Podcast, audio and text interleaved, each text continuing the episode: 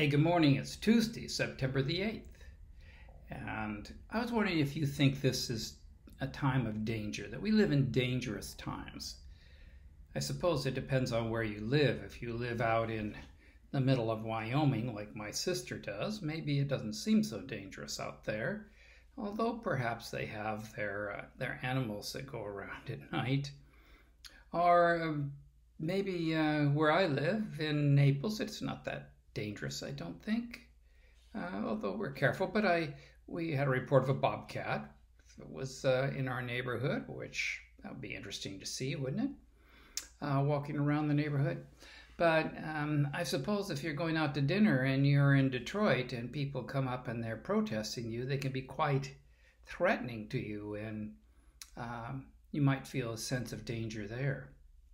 I'm certainly in some cities the police sense that there's danger coming to them and happening to them. I have uh, been to uh, one protest in my life, well, two actually. Um, one was when I was in college and they were protesting the Vietnam War.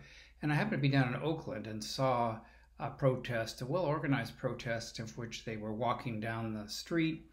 Uh, thousands of people protesting and chanting and doing their little plays on the sidewalk and so forth, but no one was was throwing cocktails or anything, uh, Molotov cocktails, but um, and threatening people. Um, and I also went to one in a in uh, St. Paul when they were having the Republican uh, National Convention there, and I was a police chaplain, and I was down there uh, volunteering for that, and I saw a protest of about 300 people, and I went, compared the two. I said, "Boy, these people don't know how to put on a protest." But sometimes these things have turned into violence, and people have lots of people have been injured and and threatening and uh, anarchy and looting and uh, destroying of property.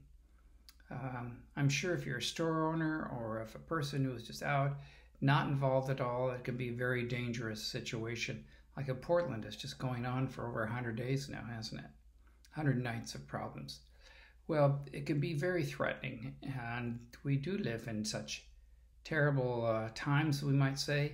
Um, so, well, this is just another sign of the end of the time, and things are winding down. Very true. But Jesus left us words in John 14, 1 to 3, and he said, Don't let your heart be troubled. Don't let your heart be troubled. You believe in God, believe also in me. My Father's house has many rooms. In other words, there's space for you. If that were not so, I would have told you where I'm going and preparing a place for you. Would I have said that? And if I go and prepare a place for you, I will come again, and I will take you to be with me, that you may always be where I am.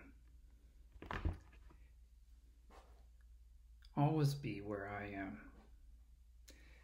Being with Jesus is not dangerous, is it? Jesus is protector, keeps us safe, the Lord of all, the universe of all, the creator of all, our Savior. Not a dangerous place to be.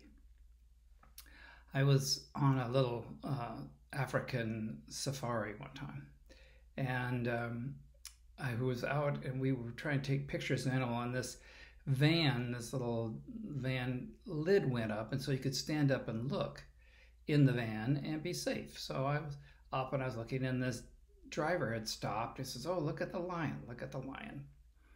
And um, so I was up and I was looking and looking and looking for the lion. And I said, I don't see. Where is the lion? I was going to try to take a picture. And then somebody said, pointed right down. Oh, it was right by the right by the van. He could have stood up and swapped me in the face, but he was busy eating, so I had no uh, no interest for him. Um, I also was at a safari place where they uh, took us out on a photo safari um, out in Oregon, and if you arranged, you could you could go with a guide. And as I was out, um, I came across a as we were walking as a group, came across a full-grown cheetah and there was nothing between me and the cheetah. But they gave us this little bamboo stick. It was about three feet long. And they said, if you just point that at the cheetah, the cheetah won't attack you.